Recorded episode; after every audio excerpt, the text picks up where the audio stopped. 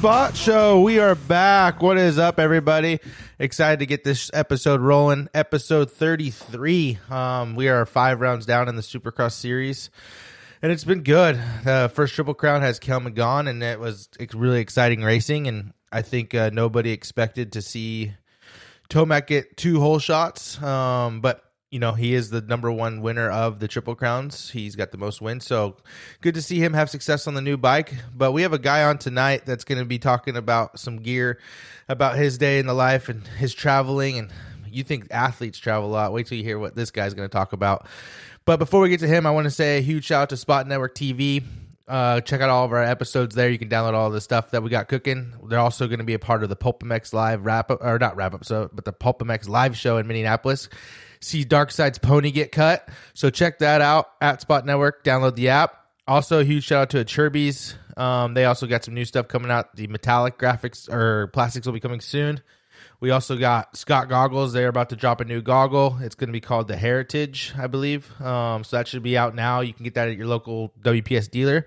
So check that out. It's going to be the Prospect and the Fury, and the Heritage is like a retro goggle. Don't forget those guys are made in the USA. So huge shout out to Scott, all the boys over there, and then uh, Works Connection. The guy that's on tonight, he works for a guy. He works with a guy that uses Works Connection products, and he's on Factory Honda. So they've been using the products for a long time. Please check out Works Connection. Go call Ryan over there if you need anything. And then also, uh, we got Bel-Ray. Me and Cody just traveled together and had really good success with Bel-Ray. So please out, check out the Bel-Ray product again. Another product that's made in the USA. We try to support the products that are made in the USA. You know, it's uh, it's hard to get stuff from overseas right now. So please support those who support us and, and check all those guys out. But let's get this party started. I'm excited. Like I said, we've had this on this guest on before. He's coming back. He's been traveling like crazy. He's probably got more miles logged than an, air, than an airplane. So he also helps out with Keefer testing. It's a, the Fox Racing athlete manager, Kenny Day. How are you, Kenny? How are you? Dude, I'm good. I'm I'm very honored to come back on for the second time around. But uh, all is good, man. We just got done with press uh, for Anaheim three, and yeah, just back at the office, plugging away, trying to get ready for uh, East Coast next week. I'm so excited about this episode that I actually asked "How are you?" twice, and I'm just like jibber jabbering. It's like meeting a meeting a girl for the first time. I'm just like nervous and hot and bothered, excited. Um, but like you said, um, uh, Anaheim three, dude. We're we're at three rounds of Anaheim. It's uh, Anaheim is back. Five rounds of Supercross. We're three times Anaheim. What is it now? The this will be the fourth round in California, and uh, it's pretty crazy to see yep. all of this stuff back. Uh, how how's it been for you being back in in the California life?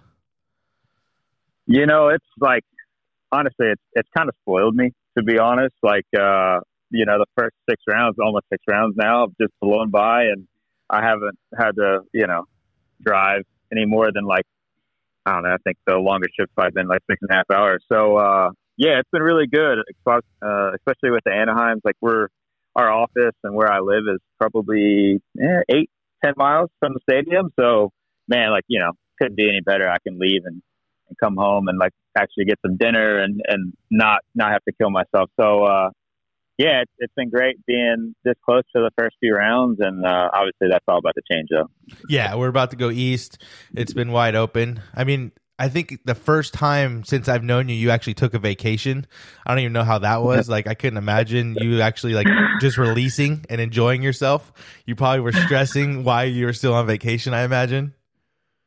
Uh, yeah, you know me well, man. Uh, I, I, I, I can't even tell you the last time I actually took a vacation, and uh, yeah, it was good. I mean, I'm definitely. I realized how bad I am at it. You know, it's like yeah. the, the only way I could. The only way I could turn my brain off was like, you know, get a few mai tais in me and pass out on the beach. So there we go. outside of that, though, like yeah, my brain's always kind of thinking of uh, what's next and what's coming and how to be prepared and you know. So, um, but yeah, vacation was sweet. Uh, I got to go to Maui for a couple of days and uh, yeah, definitely a good good dis- disconnect, I'd say. But at the same time, you know, you can't help but to kind of glance at your phone and oh man, sure enough, every morning I wake up and the the phone looked like a Christmas tree. So. Yeah, just just blowing up, and I mean that's the crazy thing about our industry and and kind of what we do every not we I should say you you do every weekend. It's like people take vacations to go to Supercross, and for you it's just it's just a work day. So it's kind of yeah. kind of funny in that way how that all all that works, but. like I said, we're back to racing. You're back from your trip. You're back to A3. This track, man, I you got to see it today. It looks like it's got a lot of corners, and uh, it's going to be some tight, tight racing. Yeah, I, that was the first thing uh, after press. I, I walked up to Jo Shimoda and just said, "What do you think?" And yeah, the, the first thing he said was, "It's so tight." You know, it's like it's, I feel like it's the tightest track we've ridden, and uh, he said every, all the transitions are real tight and steep, and it, it looks like it's going to be a technical track. Um, as long as well as I guess the uh, the first turn uh, first and second turn thing is kind of a little crazy. It looks like it's going to be uh, probably chaos, you know. Yeah, but yeah. but yeah, so I think it'll be good. You know, you can definitely tell that the the dirt has definitely been like used and abused uh, between the you know uh, supercross guys getting in there, and I think the I think maybe monster trucks have been in there during the week as well uh, for like a show. Okay. So the, yeah, the track's definitely the, the dirt's definitely like broken down. It's a very hard base, um, but we'll see. Um, guessing they'll probably water the heck out of it like they did last time, and first practice will be muddy. It'll come around though. Yeah, I think this is the first track we've had. I could be wrong. Don't quote me on this, anybody. But I think this is the first track we had where it's a fir- a left into a tight right flat corner, like no berm. Um. So Yeah, I that's think gonna be you're- really. I think you're right. That's gonna be really, Yeah, really I, uh, interesting. They were just Shimoda and his, and his trainer were really trying to like strategize how that was all going to work because if you get a good start, you're going to come into that second turn, and and if you're obviously you're going to want to hug your inside, right, uh, Yeah. to make sure that you're safe. But if you hug the inside, you can't do the double before the whoops. And if you didn't get a Oh, drive okay. into the yeah, and if you don't get a drive into the whoops, then that could screw you too. So I think it's going to be a very uh, interesting first couple turns this weekend. So eh, whatever, you know, it keeps yeah, it exciting. I mean, it's- it's Uh, obviously exactly, for us, yeah. yeah, maybe maybe not so much for for the guys racing. It might suck, but for us, I think it'll be good. Yeah, I'm just hoping for some good clean racing. That 250 class has been a little sketchy, um, so I'm hoping that Mhm. everybody kind of gets through that clean. And from what I've heard, a lot of ri- not a lot of riders, but I've heard a couple riders talk about how they are riding timid um, in some situations. So I'm I'm hoping this track will allow guys to open up and kind of get away from each other and and see, you know, like Jo. I mean, it's one of the like you said, he's already strategizing. So we saw the speed, we know the speeds there, and for you guys, you could have been. I, I would imagine you guys are pumped to have him on the box for the first time this year. Uh, and I imagine for him, he's probably bummed, but he wants to get a win. Yeah, I mean, honestly, I, I know I know Jo's frustrated just because preseason the guy was on fire. Yeah. Um, you know, very strong. Really felt like he could do something, and uh, yeah, obviously you can tell his speed's in there, but he's he's ran into some bad luck, and that's just kind of racing. But uh, to go back to what last weekend was to finally like get him on the podium, uh, I feel like that was a big relief for him. Um, just to kind of knock it off, and and he knows he's there, he knows he can win, and I think in the right circumstance, if uh, he can get out front, I think he can pull it off. So we'll see how it goes. Hopefully, this will be be a good weekend for him, and then he, he can kind of take a break and go into outdoor testing.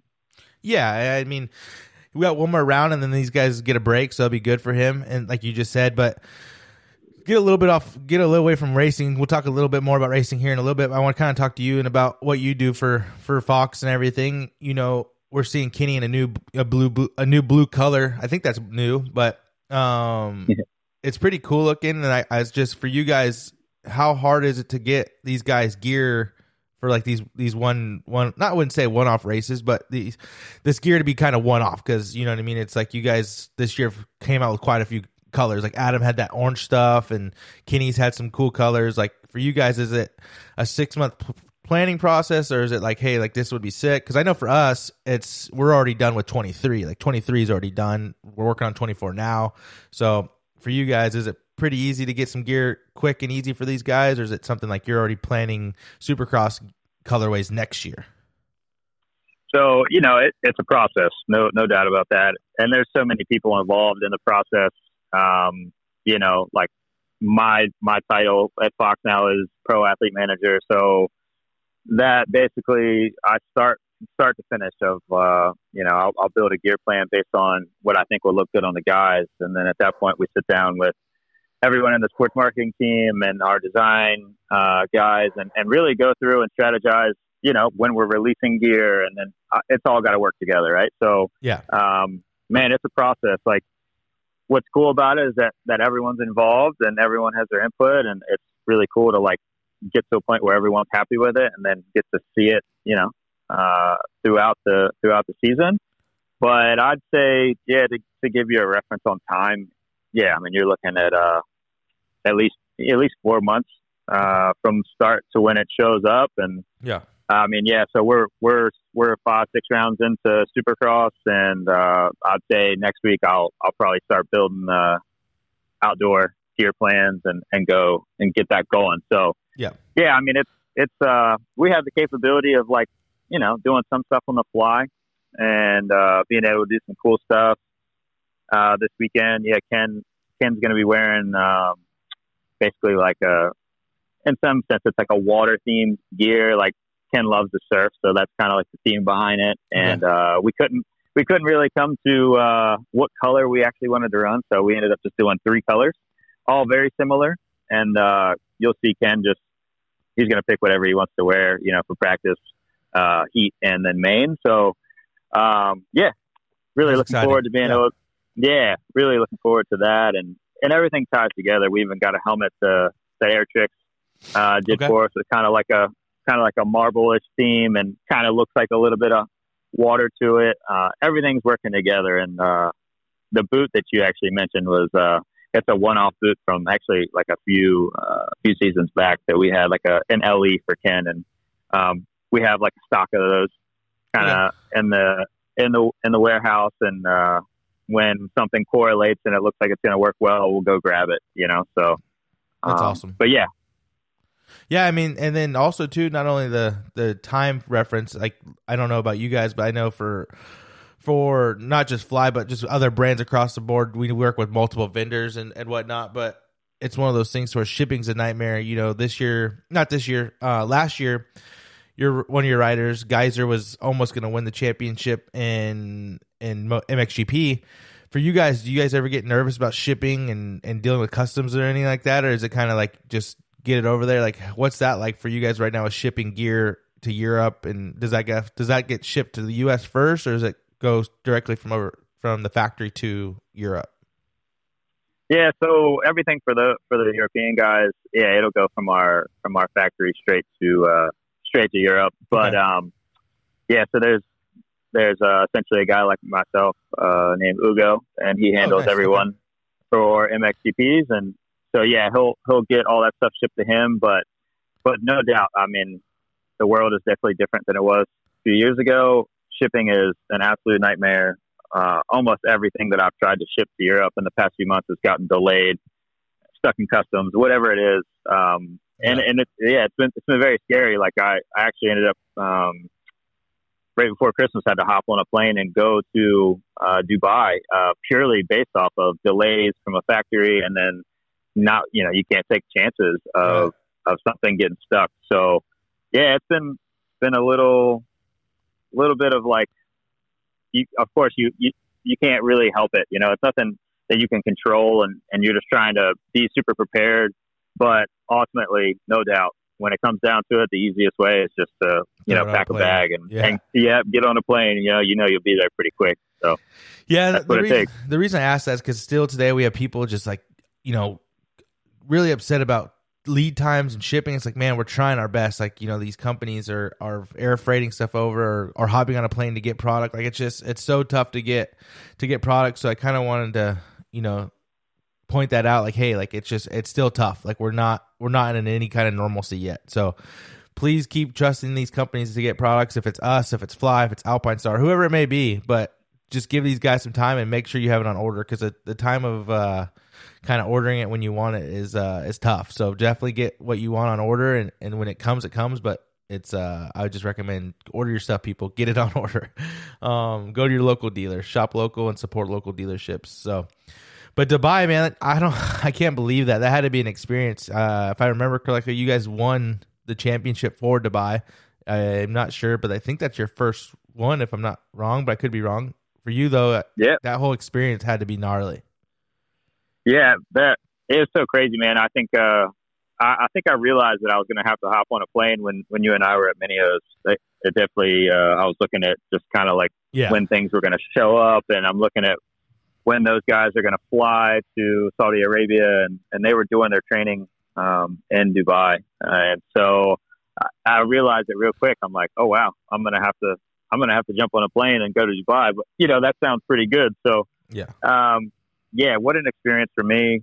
Um, yeah, basically it came down to I thought I wasn't gonna have to go, and then last second it was oh crap, I'm going, and uh, I made that decision three days before I left, and uh, yeah, I, I basically it turned into a nightmare for me. I found out real quick. I booked my flight, found out that my passport uh, wasn't valid long enough, Oh no. and that yeah, and they weren't going to let me get into the country, and uh, I panicked at that point. You know, I had no idea how I was going to pull it all off, and uh, I just had to be there like a certain day to get stuff on a semi. Okay. At least that's what I. Yeah, they're like, hey, if you show up and you're you get all the, the gear and stuff on the semi before Tuesday, you're good. You know, so man, I actually had to call around and uh, got a hold of. Uh, I had a good friend that works here at Fox, uh, Jeff Sagood, that knew some people, and he's like, hey, I know someone that works at a touring agency. They like really hooked me up and uh, sped sped up the passport process and dude, no joke. Like I, I sat in a line. Um, you know, I flew out on on like a Monday, and and I sat in a line from like six to basically noon. Uh, got my passport, and then I just literally rushed to the airport, and I barely made the flight. Um, but uh, yeah, took took took a 16 hour flight straight to Dubai. Uh, man, got there, just went straight into the city uh, with Daniel Sanders. He's like one of our guys that's racing Dakar Rally, and uh, man, he showed me around. Just such a such a cool place, and uh, yeah. So I think overall, I was in Dubai for a total of uh, like 52 hours, and uh, 30 32 of it was you know was travel. So man, it it was crazy, but such a cool experience. Such a such. I was just something I never thought I would do. Right, you know, Yeah. just go to go to Dubai, and I pretty much had to go because of delays, and uh, Right. it worked out really well. I I got to uh, Daniel ended up uh, offering me to go ride with him out Yeah, I in the Red. Dune. Yeah. I was so, Yeah. I mean, so like, not only did I get to go, but then when I got there, you know, he's like, "Hey, mate, let's go ride," and I'm, I'm like, "All right, I'll bring gear." And so I brought gear, and uh, when I got there, I met Toby Price, which, uh, you know, like Yep. one of the one of the legends in the off road world, and he rides the factory KTM. And sure enough, like the one day, he's just like, uh, "Hey, man, why don't you take my bike and go ride?" And I'm like, "You mean like your factory the car bike?" and uh, he's like, "Yeah." I was like, "Oh, yeah, okay, let's, let's go." Yeah, So yeah. where do I sign? yeah, it's, it's such a crazy experience. Like, you know, we, we're in Dubai. Like, rules are very different, and uh, from the workshop that we got on the bikes to the dunes was about 25, 30 minutes, and you you just you jump straight out onto the highway, and we're doing like 80 miles an hour down, 80 to 90 miles an hour down the highway, just passing people. That's and uh, such a such a crazy thing. I've personally I've never ridden in dunes before. You know, coming from the East Coast, I've ridden in sand yeah. um, but never never ridden actual dunes. And uh, so the first time I ever did was, yeah, in Dubai on a factory Dakar uh, bike, and uh, yeah, what an experience! You know, I think three minutes into it, uh, Daniel took me to like the top of like one of the biggest dunes, and I like sunk the bike at the top of it. And uh, I had to get him to like get me out, yeah. but uh, once once I chilled out and kind of understood like how to ride it, Okay. and I, I was follow, I was following him the whole time. But yeah, man, we those things are incredible. Those bikes are like so much better. You would think that it'd be like riding a Goldwing through the desert, and uh, it's not. It just feels like a regular 450, just faster. And uh, yeah, we were we were moving. There was a, there was quite a few times we were doing. I didn't realize how fast you were going because everything was measured in Ks yeah. at the time. Uh, but when I got back and then was like Googling how fast I was going, like, we were, yeah, we were doing like, you know, at the highest, I think we were going across the desert at like 75 miles an hour. Um, Wide open. yeah, just through like some rollers and stuff. And I would never do that. That's not my style. I hate rollers. I'm short.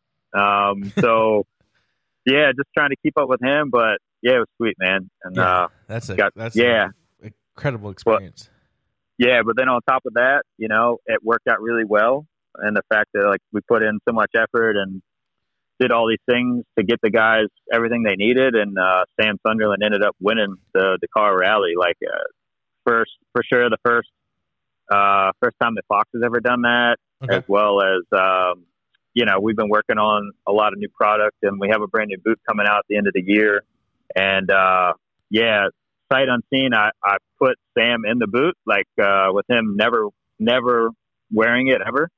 Um, but I, you know, we were that confident in it that we just shipped it straight to. Uh, we put it on the semi. He put it on and then won the race in it. So yeah, what a cool experience That's for right. me for uh, for the for the brand to be able to like say they've done that. Like everything. I mean, it's such a huge thing for our R and D department here um, to put so much effort into you know products and then and see somebody just put it on and win the biggest race that there is. Like, uh, yeah, it was it was awesome. That is cool. Like it's one of those things where like the experiences you just never know. You know, a lot of people outside looking in just see all the all that kind of things, but they don't really know the back the backstory of it.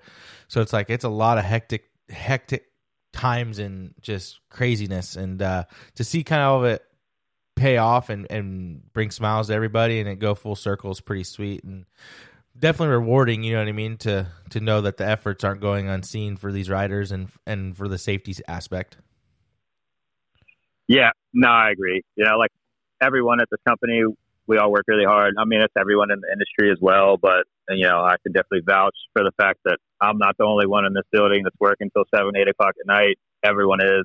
Um, so when you have things like, yeah, when the when that uh, or when Ken showed up and won the first round, just all those really things. Like it's it's hard to take it all in at the moment, um, but when you kind of like take a step back and just look like, oh wow, we, you know, we won that, and look at what it took to get to that point. It's it's super rewarding.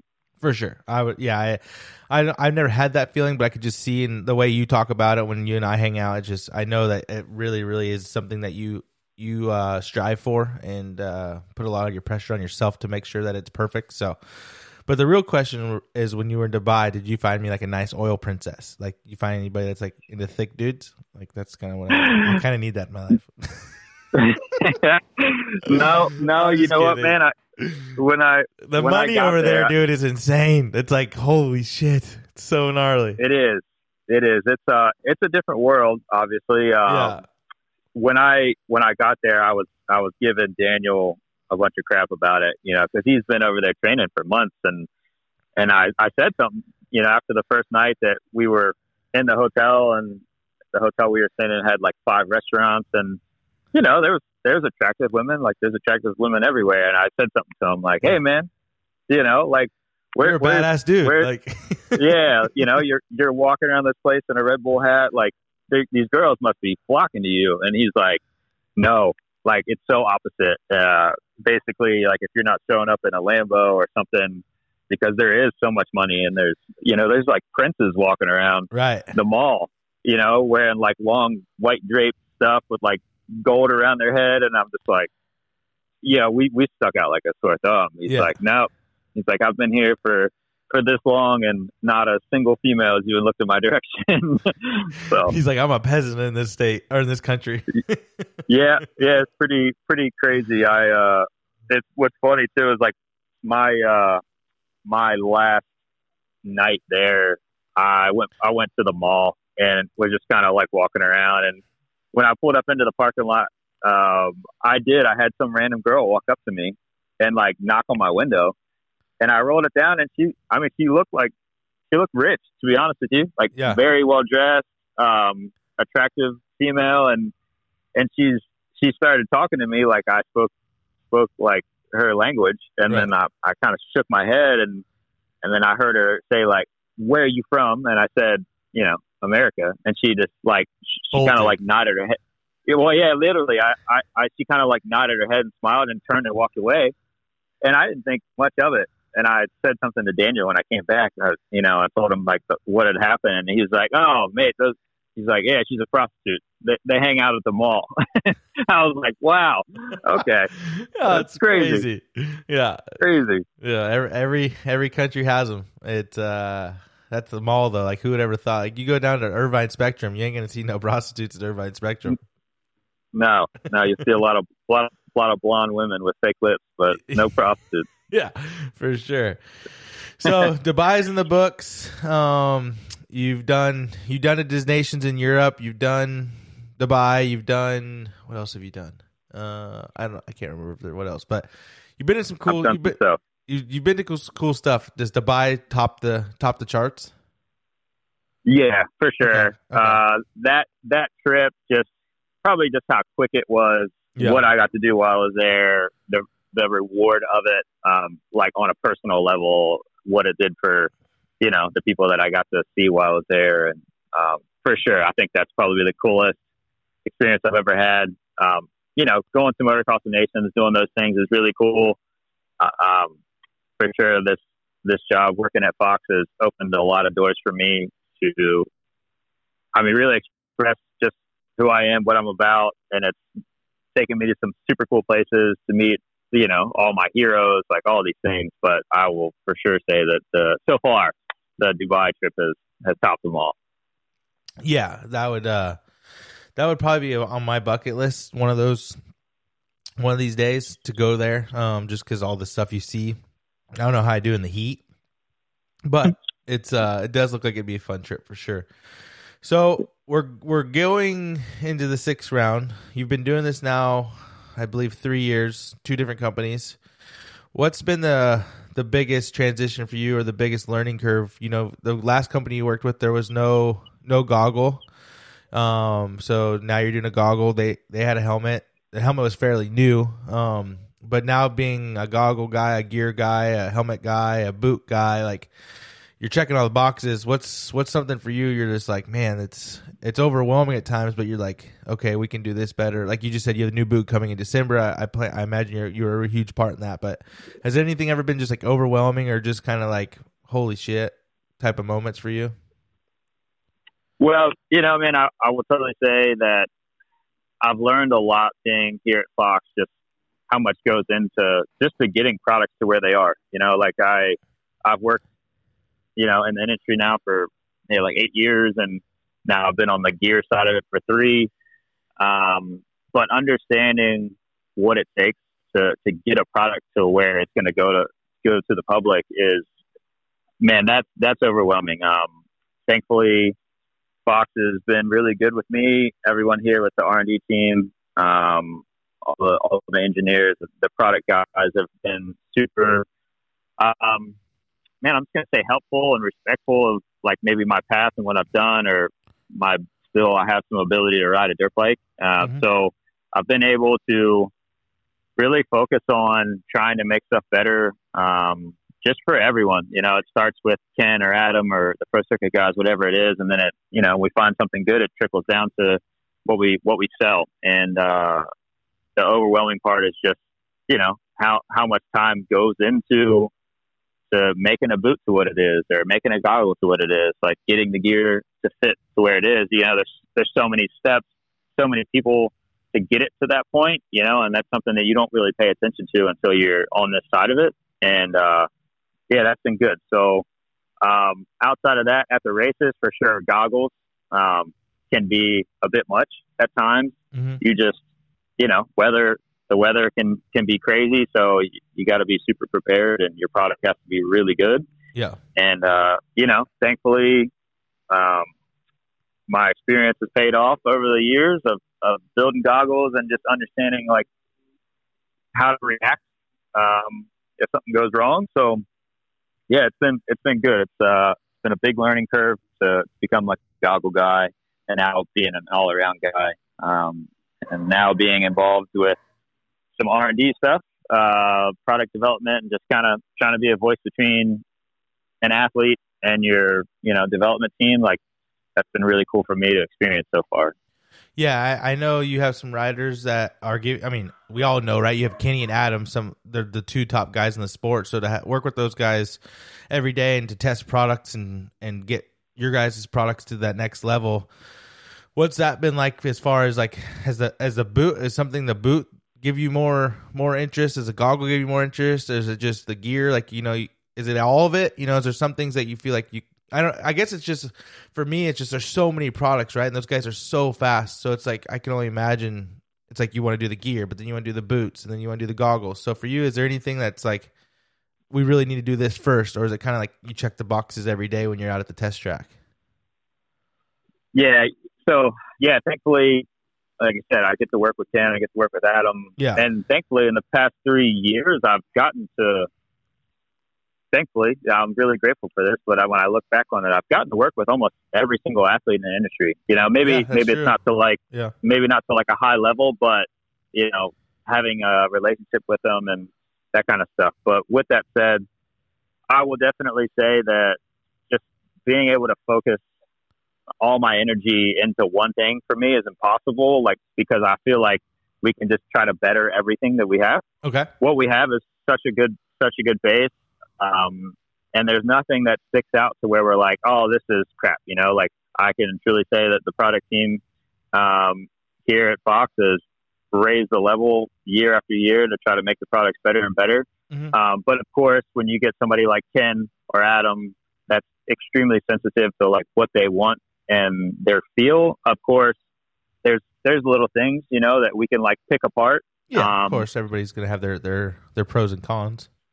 Yep, for sure. And I think those guys as professional athletes, they they want to constantly try to like make things perfect or better or whatever it is. And for me, like listening to what they have to say, and then me also being like a person that rides pretty often, I, I understand where they're coming from. So like I definitely come in with the perspective of we can always be better Okay. and we we're constantly trying to like fine tune things to just make them right. Um, but yeah, right out of the box, like our current boots, our gear, our goggles, like all these things are great. You know, we put them on like the amateur kids and and anyone that gets in it, and, and they love it. So, um, but obviously, like you got to evolve, and with Ken being as sensitive as he is, and me understanding what he's looking for, all those little things, and all the effort that goes into just trying to break stuff down is is ultimately going to like make our product like one of the best. That's that's the goal. So yeah. I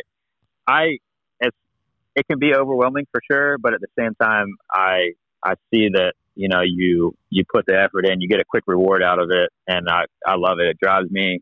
I constantly am like thinking and trying to figure stuff out. Like I've come to find out in probably the past year that I definitely have a little bit of like an, an engineering brain. Okay. Um I'd say I'd say more on like the redneck side. Some zip ties uh, and duct tape. Get it by. Make Correct. it work. Correct. Yeah, like as far Uh. as my uh, as far as my execution of like being an engineer, it is very hillbilly the ideas But, are um, there. you just need somebody else to take it to the next step.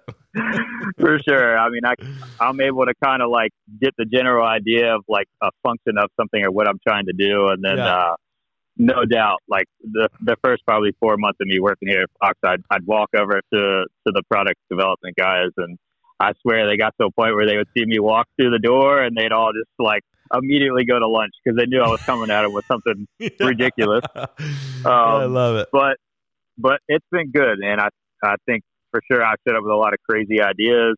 Um, but once I'm able to kind of sit sit these guys down and say like, you know, here's why I'm doing this, and this is what I think we can do.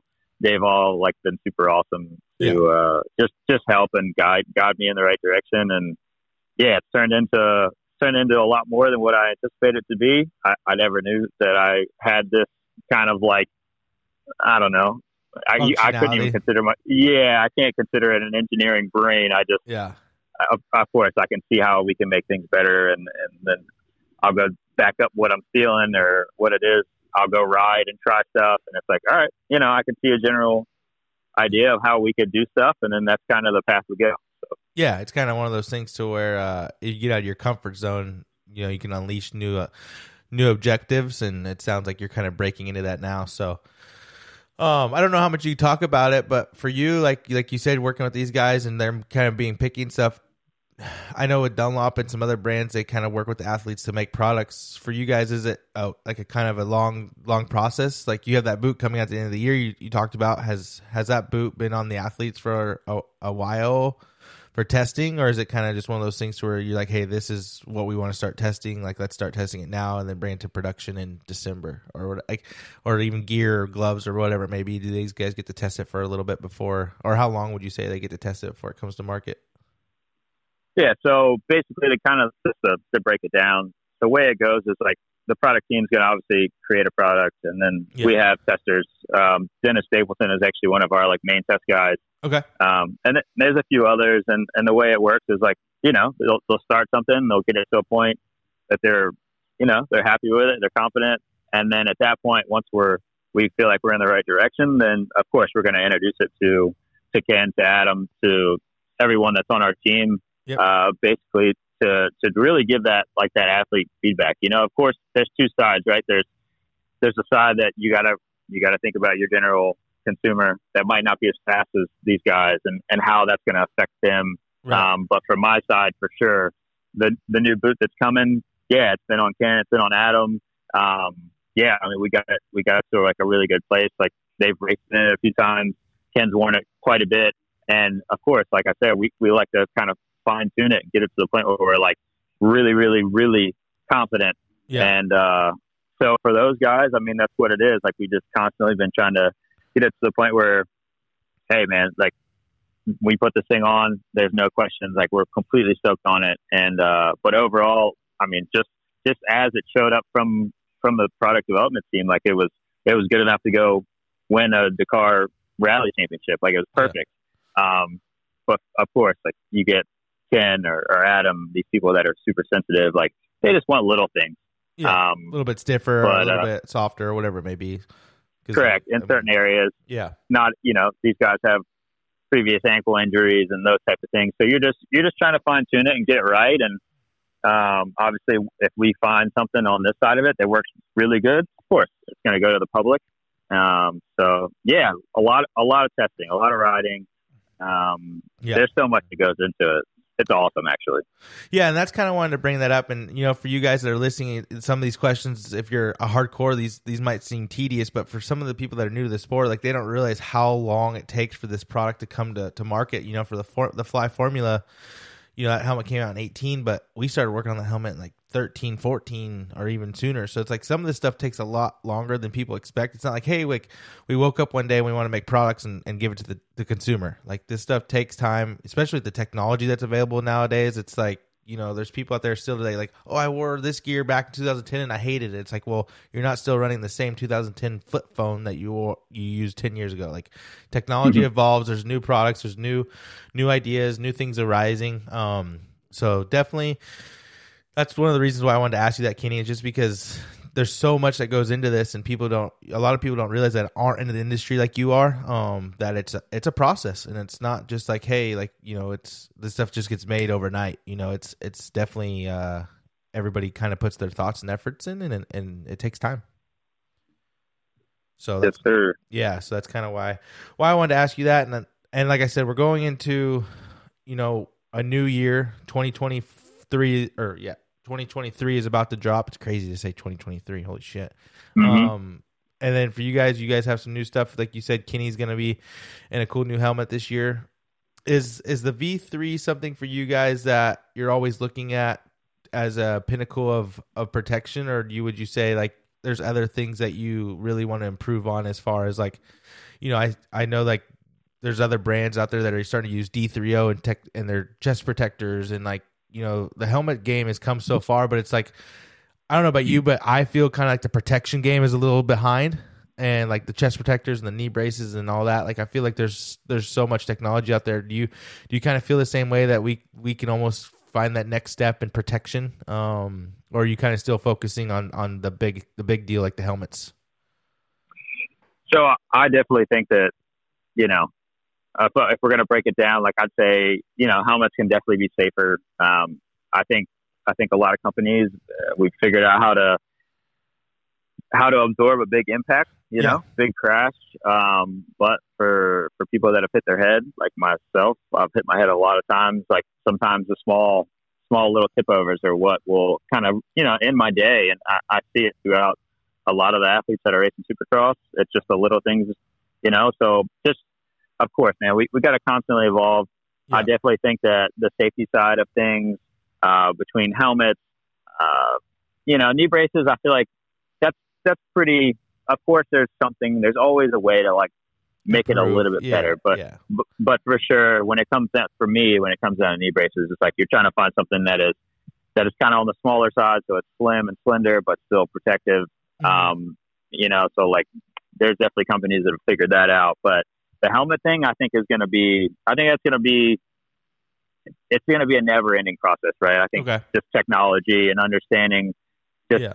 just how how the impact really affects you. Um, I you know from what I can see now that I've tapped into kind of like this side of the world of product development, you you kind of you kind of question things at times because sometimes it could be something simple that like you're like okay if I had more padding here or if I had something that was more observant here so that I didn't you know maybe hit my temple or whatever it's going to be Yeah. um, that would be better. So, yeah, that's kind of my role now is really trying to step up that side of it um, and just push function.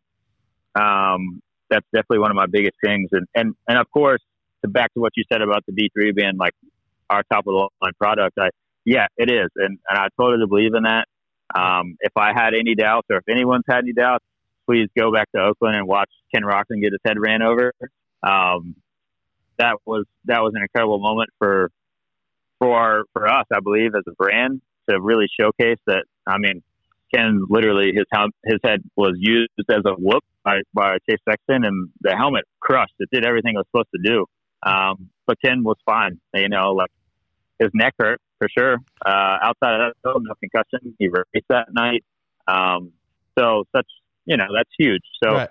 But Yeah. with that said, I still think that we'll constantly try to get better, and, and I know we will. The the product team here at Fox has really put a lot of effort into focusing on new stuff, and uh, we have new helmets coming, and you'll start to see those um, come pretty soon. Uh, our top of the line stuff will come a little bit later, but of course, like we're constantly trying to evolve, be safer, Yeah. all the way across the board. Yeah, and I, I think that's a good point to touch on, just because I still hear it today. You and I, you know, we go to the big, the big national amateur nationals throughout the country, and we still hear to this day, like, oh, I can't afford a five hundred dollar, or I can't afford, you know, and I, I, I respect that. There's parents that can't, you know, it's tough. This sport is tough, but if you can, uh, if you can just spend that little extra money, it's very beneficial. Like, you know, we never want to say it, but you know, helmet surgery or head surgery is a lot cheaper or a lot more expensive than a five hundred dollar helmet. So, um, I get it. I know it's tough, but if you can spare the extra money, and, and there's companies like Fox or us at Fly, we're we're trying to make the technology available in the price point helmets. So also check that out. But it, like I said, if you can spend the extra money, please please do your research and please invest the money because, like Kenny said, safety, safety, safety is is huge on these guys' heads because they're going so fast. The bikes are so good, and uh, I think you nailed it on the head, Kenny, with that one. Just saying, like, hey, you know, we're always evolving. It's uh, it's a, it's always a never ending process when it comes to helmet safety. Yeah, I, uh, you know, I, I think another one too is like uh, people buy, of course, you know, like the sport's expensive. Um, you can't replace your kid, you know, at the end of the day, but like helmets are, helmets are made for, you know, one big impact. And outside of that, you know, you're, you're taking a risk that the next impact is not going to, you know, the helmet's not going to absorb like as good as it did the first time. And I don't, I hate to say it, but unfortunately in amateur racing, you see it all the time. You know, like kids will go out and crash, and I've seen it. You know, at the big big nationals, they'll they'll get a concussion, and, you know, or almost not, or maybe even knock themselves out, and then they'll they'll show up the next day wearing the same exact helmet, and and that's the scariest thing in the world for me to to Right. know that hey, you know, you knock yourself out in that thing. It's it, you need to you need to just bite the bullet and think about the safety and the future of your of your child. And hey, instead of putting tires on the bike for the next couple of weekends, go buy another helmet. You know, I, I think that story needs to be talked about a bit more in our sport. Um, just because you know, unfortunately, it is super competitive, and and parents are looking at every little way to just have an advantage uh, on other people. But hey, man, at the end of the day, like if if your kid is just keeps hitting his head constantly, like I don't care what you do to that bike, um, if he can't see or think straight, and we're not getting anywhere. So Yeah, Yeah, you That's know, that's- yep. Yeah, I I would agree with that completely because it's it's one of those things where you can never replace. You can replace bikes, you can replace tires, you can replace that, but you cannot replace a kid. You know what I mean? So, um, Yep. Definitely take take that. Ask, you know, like Kenny just said, he's at the races. I'm at the races. You know, Alpine Star has their people. Like, ask these people. Like, we you we're in the sport every day. Like, ask them. You know, like we're not gonna just bullshit you because we want to make money. Um, we want to make sure that safety is a, is a top priority in our sport because we want to see kids for generations do this. Without motorcycles and without racers, we don't have jobs. So we want to make sure you guys are being at the top top game of the sport and being safe. So, but Kenny, six rounds down, dude. You, you like you just said with with Kenny Roczen, he had that mishap in the whoops. He's had some mishaps with Anderson. Um, how we feeling? Like you know, unfortunately, Adam's out. You know, with the knee, and uh, he's holding down, and you got PC holding it down. Shimoda's on the podium, and how are we feeling six rounds in? Are, are we happy where we're at? Is Kenny is Kenny feeling feeling good? You know, he's he's had bad luck. The, speed's there, the starts are there, but the guy can't catch a break, and I feel bad for him because you know people are so quick to judge and, and get on the keyboard and, and just bash people. But if they look at the analytics, he's got the starts, he's got he's got the speed, but he's just had bad luck. Yeah, I mean, of course, you know, it, it started off really well for Ken. You know, a win was not expected by by any means. I think, and even in his mind, so to pull that off was was really good. Yeah, uh, definitely a confidence booster. But but for sure, you know, six, we're almost six rounds in. Ken's been through a lot of stuff. Um, you know, and and on the outside of it, like he was pretty transparent with just having some some issues with his health last year, and some of that stuff carried over. He got sick uh, in December, and really just didn't get any proper training. I got I don't even know how to say that. Like he he I don't even know how many days he really got to put on put in on the bike, and, and he couldn't even really do much off bike. So I think for him coming in, of course, super frustrating to be where he's at. But at the end of the day, I think the team around him, his family, uh, Griffin, like all these things, he, he, he realizes the situation that he's in is, is very good. Like, of course, on paper, he wants to win. He doesn't want to be this far back in points, but there's so many things around him to be grateful for. He's, he's got a great team, and I, I think he's starting to kind of just pick away the positives of every weekend, um, and then just build off of it. So, uh, I think once we go east, I think you'll see a different Ken personally. You know, Yeah. he'll, he'll go back yeah, to Florida. was really good to him last year. yeah, he'll go back to Florida uh, next week. He'll, he'll get in his his routine, uh, the- doing the things that really makes him happy. You know, going out on the boat and and just just putting in time at Moto Sandbox, and uh, I think it'll be good. So Yeah. it'll come around. Um, I- think one positive side, like yes, Tomac is now starting to come around to be that guy again. That's like he's dominant, which could be scary for everyone looking at it. Yeah, Uh, but overall, there's so many people that have won uh, up to this point, and yeah, Ken's pretty far back in points. But if he if he wanted to and things work out, you know, this thing is it's not over. Anything can No, happen. Everyone, yeah, 30, yeah, He's only 31 points down. One Yep. one bad start out of Eli and one bad race for Sexton. He's right back in this thing. sure. Um, yeah. So it's, it's that side of it is that's cool this year. Personally, like I think that's been one of my most like enjoyable enjoyable things is just to see how different the racing has been. Everyone's ripping, uh, Yeah. but not everyone's super consistent. So it's made it, you know, it's, it's made it exciting to watch. Obviously, it's really cool. I think even all the guys that are have had a few bad weekends, they they can still kind of see the light at the end of the tunnel at the moment. Yeah. Um, so yeah, anything could happen. Um, and I know this is one of those things for you. You, you don't work with these guys anymore, but you you hinted at it earlier. You've worked top with top guys in the sport. There's two guys that are second and third in points, Sexton and Anderson. Did it? Did you see any of that coming? Like Jason's had a couple rough years, and Sexton's still new to the sport. Like for you, like did you did you see that? Did, would you say, hey, in 2008, 2019, you're going to see Chase Sexton second in points in the 450 class, and you see Jason Anderson third in points. You know, Sexton. Everybody thought Sexton was Forkner's. You know, he wasn't as good as Faulkner, but I guarantee you right now. I wouldn't say I guarantee, but I'm. I would have to say right now, Forkner's like, holy crap! Like Sexton's kind of stepped up. I uh I thankfully I got to spend some time with Chase and I'm so cool with Chase even though I don't work directly with him but Yeah. for sure I completely saw that coming uh I feel like if anybody didn't see it coming they were yeah, you're you're blind. You're you know, blind, you look yeah. at yeah, you, you look at a kid like Chase, just I mean, unreal talent on the bike, so natural. Uh, just one of those dudes you could watch constantly, and uh, yeah, I mean, it was just it was just going to take maturity and him just understanding how to how to race these guys in the 450 class. Um, I still feel like Chase is like a little bit out, you know, like from really like his prime. Okay. Um, like he almost has I another step like- he could take. Yeah, completely. Okay. Like when he when he fig- figures out how to just when when to be when to be you know really on and when to kind of back it down. Like I still feel like he hasn't fully figured that out sometimes. Uh, like emotions still get in the way at times, and he can be a little light switchy. but Yeah. when he when he figures it out, it's like yeah, no one's touching him. Um, so if that all starts to work out, then for sure, you know, Chase is going to be one of the top guys. Um, but then to the other to the other guy you mentioned, Anderson. Of course, last year or the year before, it was like you'd watch Jason in practice, and and he would go so fast in practice, but when it came to to race time, it, it never it never ended up the way that you thought it would. And uh, preseason training this year, him being on Kawasaki, like I go go to the track with Adam and and watch Jason, and it's like, you know, I mean, I even Adam will attest to it. You know, there's a few days we're just sitting there in between sessions watching Jason, and the guy was just linking laps together that didn't even make sense, Yeah. and uh, so much. So many laps that he's just putting together, and he's getting faster and faster and faster. And uh, man, I I can't say that I didn't see it coming. I, you know, obviously you want to see people succeed, whether they're under you know your year or not.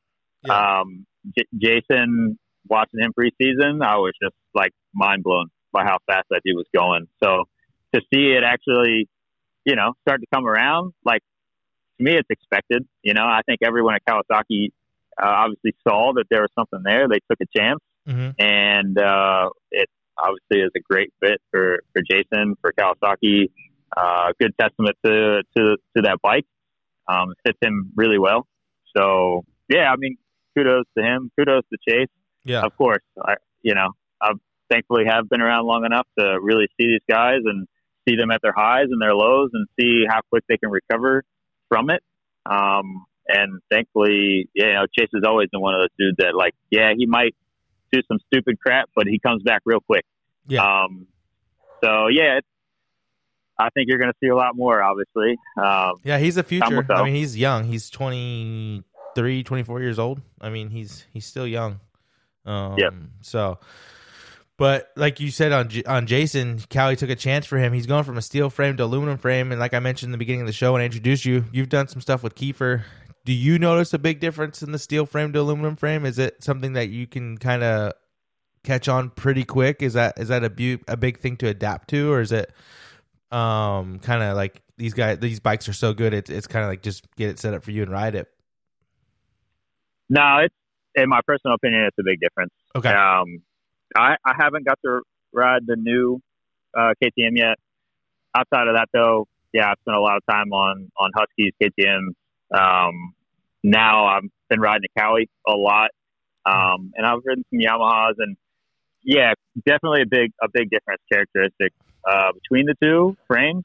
You know, like you could you could definitely, you know, for me, if you look at last year and the years before, the KTM always shined on a very hard pack track. So any West Coast rounds where it was baked out, you'd always see like Coop and Marv be at the top of the board or like the fastest.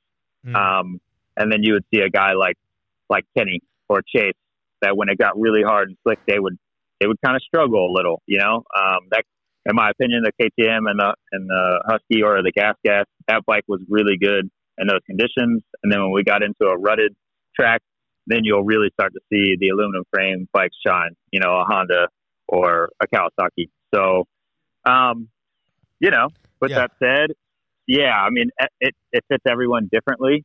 Um, some people love love the like the KTM chassis, and some people don't. But I think for for Jason, to me, the my experience of riding the Kawasaki recently is just it's a big bike. You know, it's made for someone that's tall, and Jason has a lot of body English when he rides, and that bike really suits him straight up. Whereas the Husqvarna for him was uh, definitely like a smaller chassis. Um, you know, I, I think Yeah. there are some things he probably really liked about it, Husqvarna, but from what I can see, when he jumped on the Cowie, it was it was kind of just game on, like day one. That's cool. You know, it's pretty crazy that I just, just that I just noticed.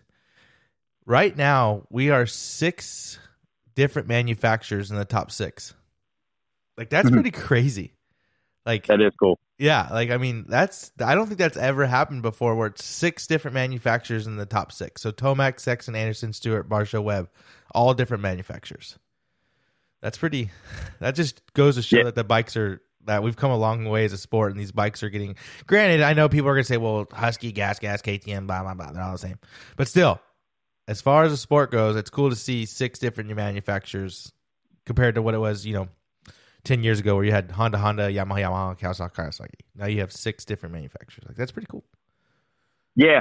No, and I think another thing too that really like has been beneficial for me in my position is that I've gotten to see what every single uh, maybe not a Suzuki team, but outside of that, I've been around every like factory, Factory team. team, yeah, Been, yeah, been under the tent, been out there during the week, just kind of just see what they're doing and see how different everyone is, and um, you know, it's so incredible to see how much time, money for sure, effort is spent into just trying to make those dudes comfortable every week, um, and and knowing how to react to every single track and different you know conditions that they're going to handle. So, yeah, I I think a lot of people have like a maybe a, a thought that like the KTM and the Gas Gas, the Huskies, uh, like that program. I think a lot of people have the assumption that like it's the best based on what they have and the facilities and all those things. But then, you know, you look at look at Cali right now. Um, Mhm. Of course, there's a lot of money and time and effort, but when I show up to the track, it's that that same group of people um, that are just everyone's kind of like vibing, and it's a cool little uh, environment, like kind of like a family in a Yeah. sense. That's that's that's what I get out of it. I think that's why you start to see guys like Jason Anderson really shine under those conditions, just just based on just the fun you know, factor. Yeah, how yeah fun factor how different it is from uh, from a place like Honda or or KTM for sure. You know, KTM is definitely very professional with what they do, and and obviously that has worked out really well. They've won many championships, but Mhm. every single person's different. So yeah, you you see what works and what doesn't. Yeah. Yeah, it's pretty cool to, to think about. We talked about experiences that you got to do the, earlier in the show, but there's one experience that we haven't talked about yet, and I think it's hmm. probably one of the one of the things I would say that would be the coolest to do just because of how iconic this person is. But you had a chance to go to the Stewart compound, and hmm. I, I couldn't imagine what that was like. I just that whole facility, seeing Sexton work with Chase or seeing Sexton work with James, and to see Adam and Chase work together, like just real quick. I don't want to talk too much about it, but like, what was that like? Was that like just kind of like Um, eye opening, like to see one of the best riders in the sport, kind of just giving Chase knowledge? Yeah, you know, I, I will say like that. That's something I'll never forget. The first day I got to go there, I was working with Chase, and uh, I knew I was going to the track, so I was already like just so Just excited giddy. to see. yeah, just to see to see that place, uh, real life, and uh, and yeah, sure enough, I, when I showed up, Chase was already out, like kind of doing a warm up, and I I walked out and like walked up to uh, Chase's dad, and and uh, we were just kind of talking, and I really wasn't paying attention. And I turned around, and sure enough, James was there. I didn't even know that he was going to be there, and uh, I've I've never met um, James, but 100% could say that like he's one of my all time, you know, all time heroes. Him and Carmichael. Okay. Um, so yeah, I mean he he walked straight up to me and said what's up and dapped me up, and I like I I lost it. I didn't I didn't know what to say. That's awesome. I would just could could not believe it. Um, it was so hard to just kind of stand there next to him. And what's crazy, man, I was just I think I was more blown away at the fact of just how normal he was outside of you know what people saw or read or whatever it was. Uh, Right. When it really came down to it, he was such a cool dude, and I got to spend you know a couple other days with him and just stand on the side of the track and like talk about what Chase was doing or you know, talk about females, whatever it was. You know, we had a lot of cool conversation, and um, so yeah, I I agree in the sense that that's definitely another experience that um, has been super cool. I, I'm grateful to say that there's been so many of those experiences since I've, you know, transitioned from race team to, to the kind of like a gear guy. It's definitely set me Yeah. in some really cool environments. Did you ever think the motorcycle industry would send you around the world and, and have these experiences? No, honestly, I, I, I clearly remember as a kid being in like, I, I don't even know at, at that, what point, what grade you're in, where they're like, oh, what do you want to be for the rest of your life? You know, whatever that's going to be. And at that point, I was racing, but I, I knew that that probably would be like my, my future. And I clearly remember, you know, being younger and thinking to myself, like, oh, well, if I could just be in the industry and make like 50 grand, I'd be, I'd be set. Like, and uh, what? Yeah, you know, what's funny is like when I when I started at Alpinestars, like I started right around that number, and I remember like, damn, this is like what I wanted as a kid, and uh, and thankfully, you know, being on this side of the industry, people don't think it pays well, but it actually does pay pretty good. So Yeah. you know, we're definitely we're definitely above what we started, and it's crazy that, yeah, I mean, the fact that I was able to do all these things, jump on a plane to Dubai, like I've been everywhere uh, to an extent, you know, just simply because of a dirt bike, and who would have ever thought that, you know, it would have worked out like that? I, yeah, it's crazy. I yeah. I have a hard time sometimes um, trying to slow down and really look at it from that angle. Um, but I always try to make it a point, like every Sunday, to do do some like reflection and scroll through my camera, um, look at memories, look at things that I've done, and it'll bring you back to you know just being grateful every day. So for sure. yeah, definitely super cool. Yeah. And for people that don't know, like Kenny's modest and he'll never talk about it, but I'm going to brag because he's my friend. He has won the 30 plus championship at Loretta's. I'm just saying. So the guy's got speed. He does got some speed. Um, but Kenny, uh, I don't know if you've ever met JD Beach or not, but we do have a segment called Beach Say What. I can't remember if this was a, right. if this started when I think it was available. I think we did it when you first came on the show, but I can't remember. But JD's been helping us out with this. He's also got a his own segment where he's writing a column now. Um, Okay. So definitely check those out, guys. If you haven't checked it out, um, please go follow JD at jdbeach.com or at jdbeach95. He's uh he's in Florida right now testing, warming up for the American Flat Track Series. Which if you guys have never been to a flat track event, it's pretty gnarly. Um, one of the videos went viral last year, I think, from Charlotte, where the guy flew 100 feet in the air. Um, that was one of the scariest things I've ever seen.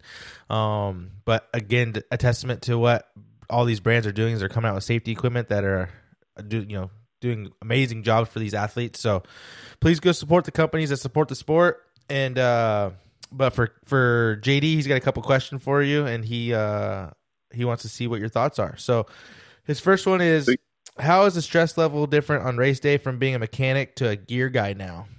So for people that don't know, Kenny was Tony Archer's mechanic when Tony won the lights championship at uh E Trade or at Traders, not E. I always say E Traders at Traders.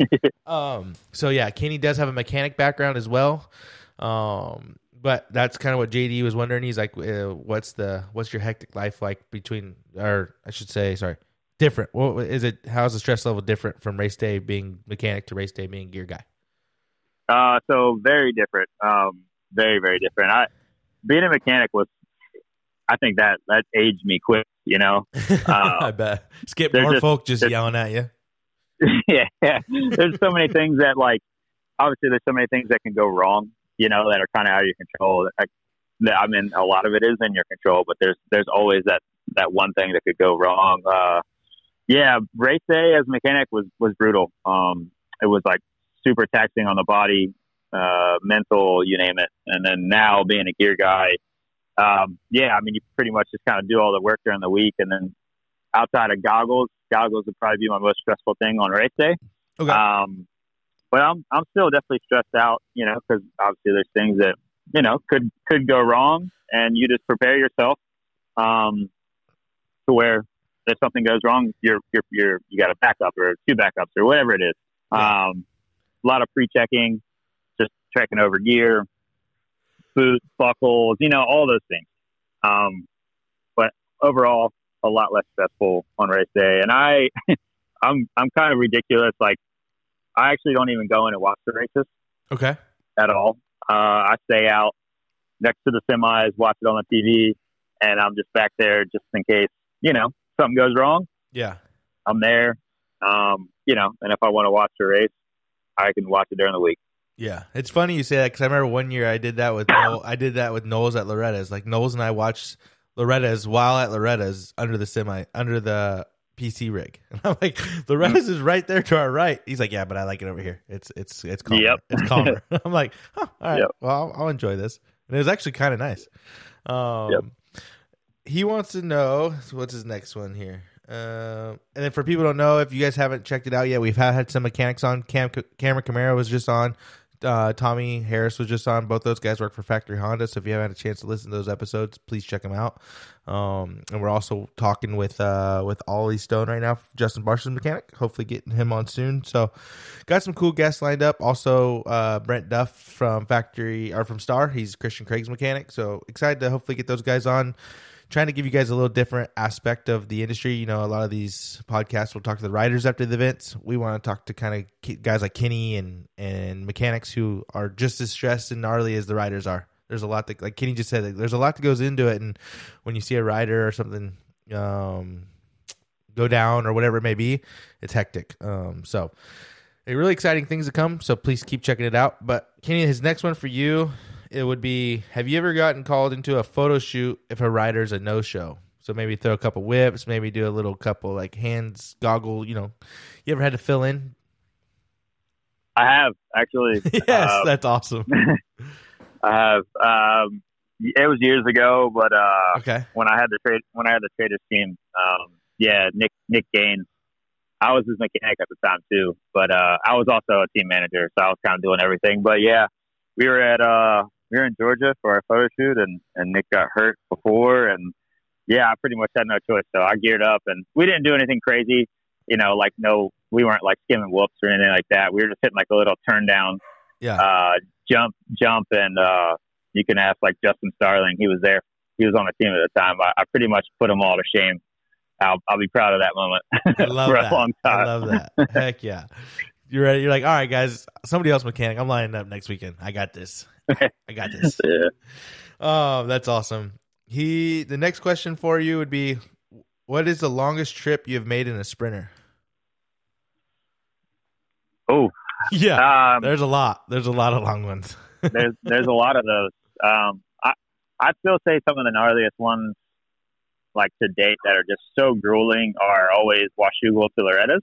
Okay. That is that that one sucks because typically it works out to where you got to do it straight through, like you got no choice because you you got to make it. So that those have probably been one of the gnarliest ones. But I mean, as far as yeah, I mean, I've driven across this country side to side probably man over the past eight years. I've probably done it at least twenty times or so. You know, like okay. it's uh, every year I'm doing it quite a few times.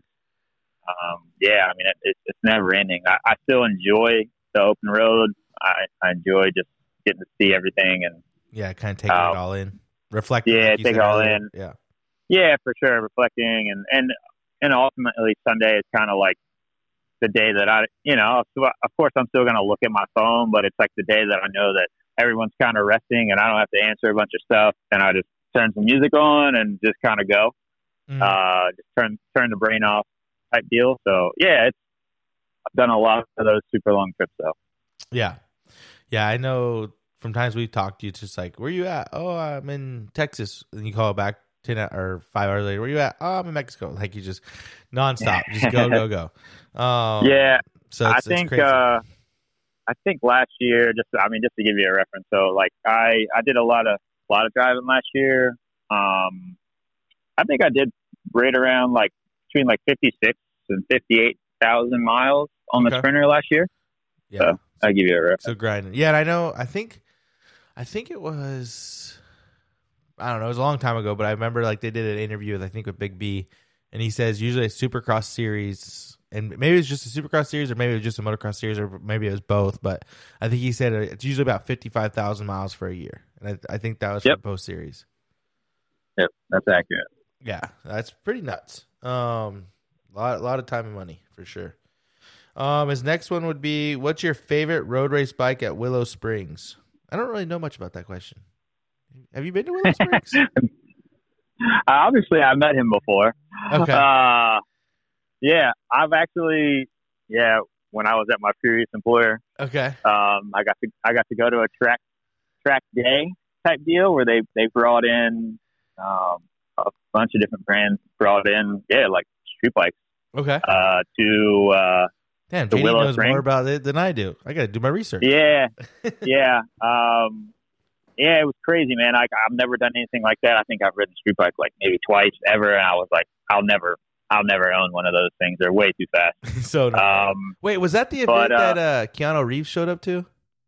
Yeah, yeah, Okay, yeah. That okay, was the okay, one. okay. Um, so yeah, I was I was just there, kind of working the event, and then we had the opportunity at the end of the day to to throw a bunch of gear on and take the demo bikes out, and um, I believe I ended up on the yeah, I was on like a Ducati Okay. and uh, Willow Springs. which- That's out here in Southern California, kind of like out in the desert. And uh, as far as I know, it's like one of the faster courses um, around.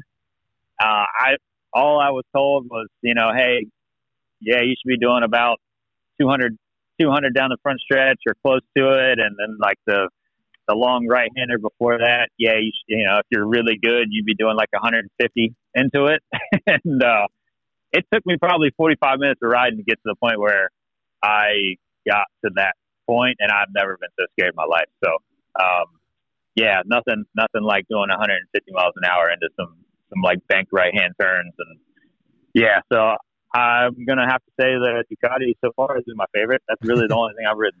Yeah. You're going to stick to bicycles and dirt bikes. Yeah, yeah, I'm, I'm staying away from street bikes. I don't I don't believe you.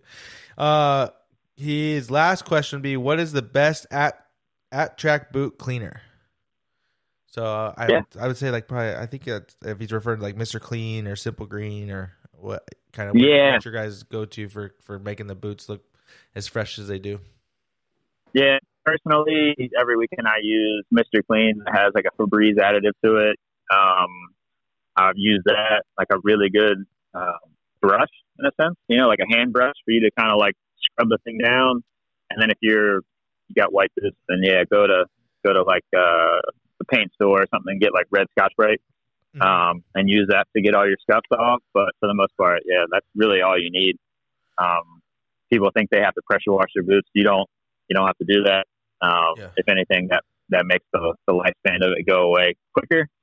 You're better off just putting a little work into it with a hose and keeping keeping everything nice and dry. It'll- Your boot will last a lot longer. Nice.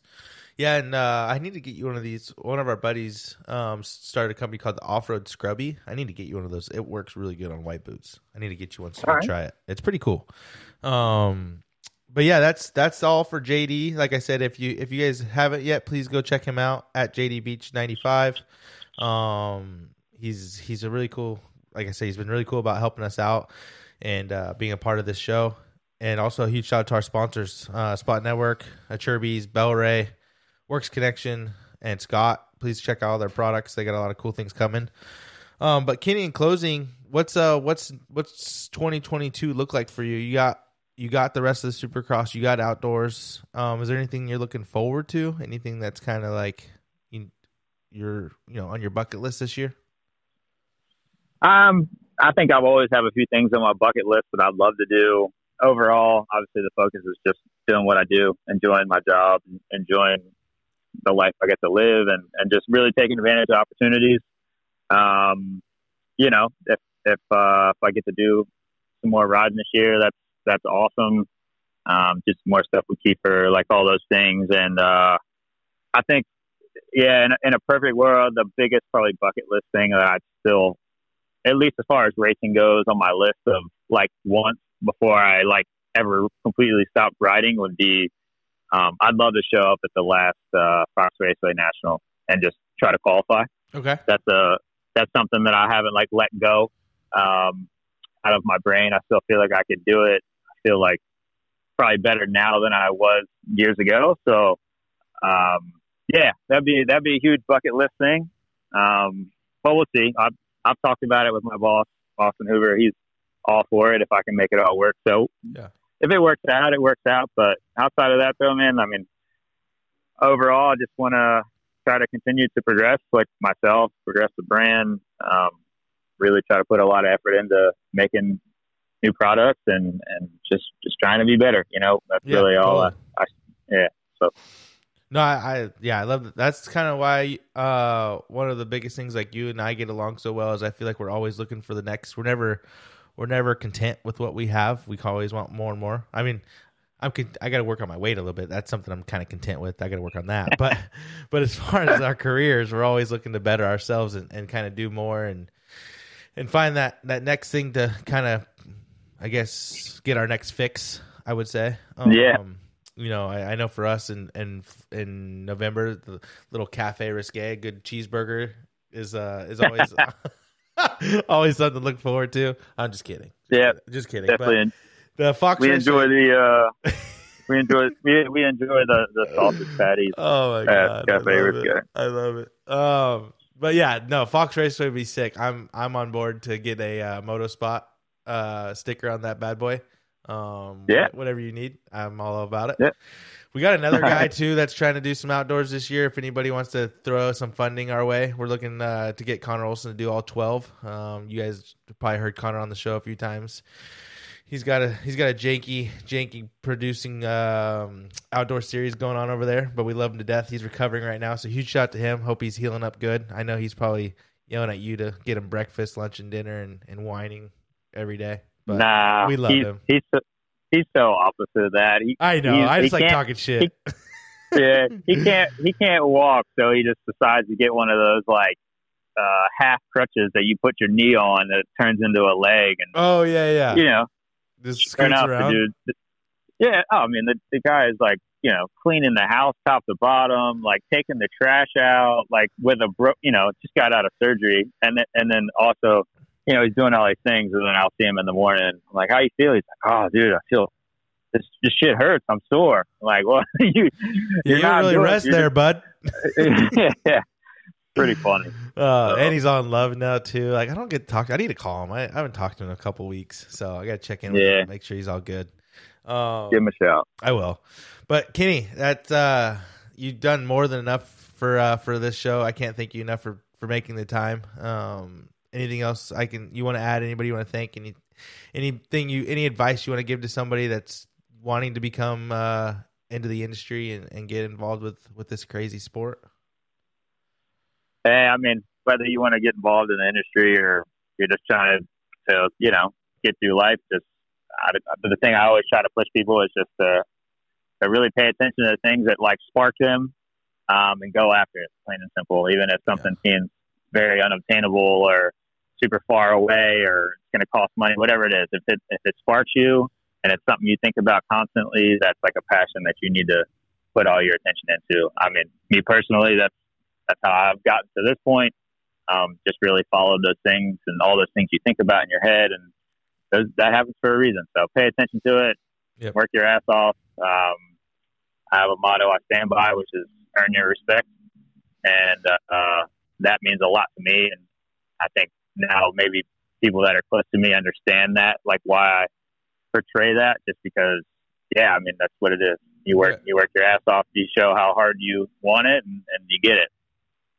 Yeah, and that's I think that just goes full circle as far as you just said as a respect thing. Like it's people want to be around people that work hard, and uh, I think you portray that very very strongly. And I'm excited to call you my friend, and I'm not trying to make this a blow fest, but um, but yeah, we've we got a good crew, you know, between everybody, and you have you know between your crew with Mora and T Hayes and Connor and Hoover, like everybody's been super cool, and um, I'm excited to see what the, all your guys' futures hold. You know, T Hayes made a big a big step coming from Maryland to to California to work with you, and again, that just shows how much he trusts you. Um, and for people that know, Tyler's a new amateur amateur support. We're gonna try to get him on soon, but Yeah. um, it's one of those things where, yeah, like I said, a lot of people I think want to surround themselves with uh with with everybody that's that's successful, right? So I think uh was it Chris that told us that he's like, you know, if you want to be successful, surround yourself with successful people. So, um, yeah, I'm excited, man. I'm really excited for 2022. There's uh, big things coming. Yeah, yeah, man. I thanks for having me. Um, Of course. Very, very happy that you got this thing going to the level it is, and I, it's really cool going from the first show where you had like one sponsor, and now you're just listing off. You got like a whole intro. I know. awesome stuff. I got. I still got to do a lot of work, but the cool thing is it's fun and it's uh, it's one of those things where guys like all all you and Connor and you know Hoover and um, Scott. I mean, just everybody. Just every all my friends in the industry. It's just the support that I've received has been has been really awesome, and I'm excited to see kind of where this where this thing can go. So we'll see. We'll Sure. see. So Kenny, that's a wrap. I will see you probably in DSX. I'm imagining. Um, so if you need anything, don't hesitate to reach out. And for the listeners, please, if you have any questions that you guys want to ask Kenny, like shoot us a DM. Um, let us know because I guarantee this won't be the last time we have Kenny on. Um, so please check us out, and then also check him out at it's K Day in the Life on Instagram. Um, Yep. And then check us out at Moto Spot Show. Please go check out all of our sponsors: Bellway, Bellray, Works Connection, Scott Goggles, Spot Network TV, and Acerbis. Please, please check those guys out. And again, that's a wrap. Kenny, thank you so much. Thanks for having me, man. Talk to you soon. Talk to you soon, buddy. Thank you.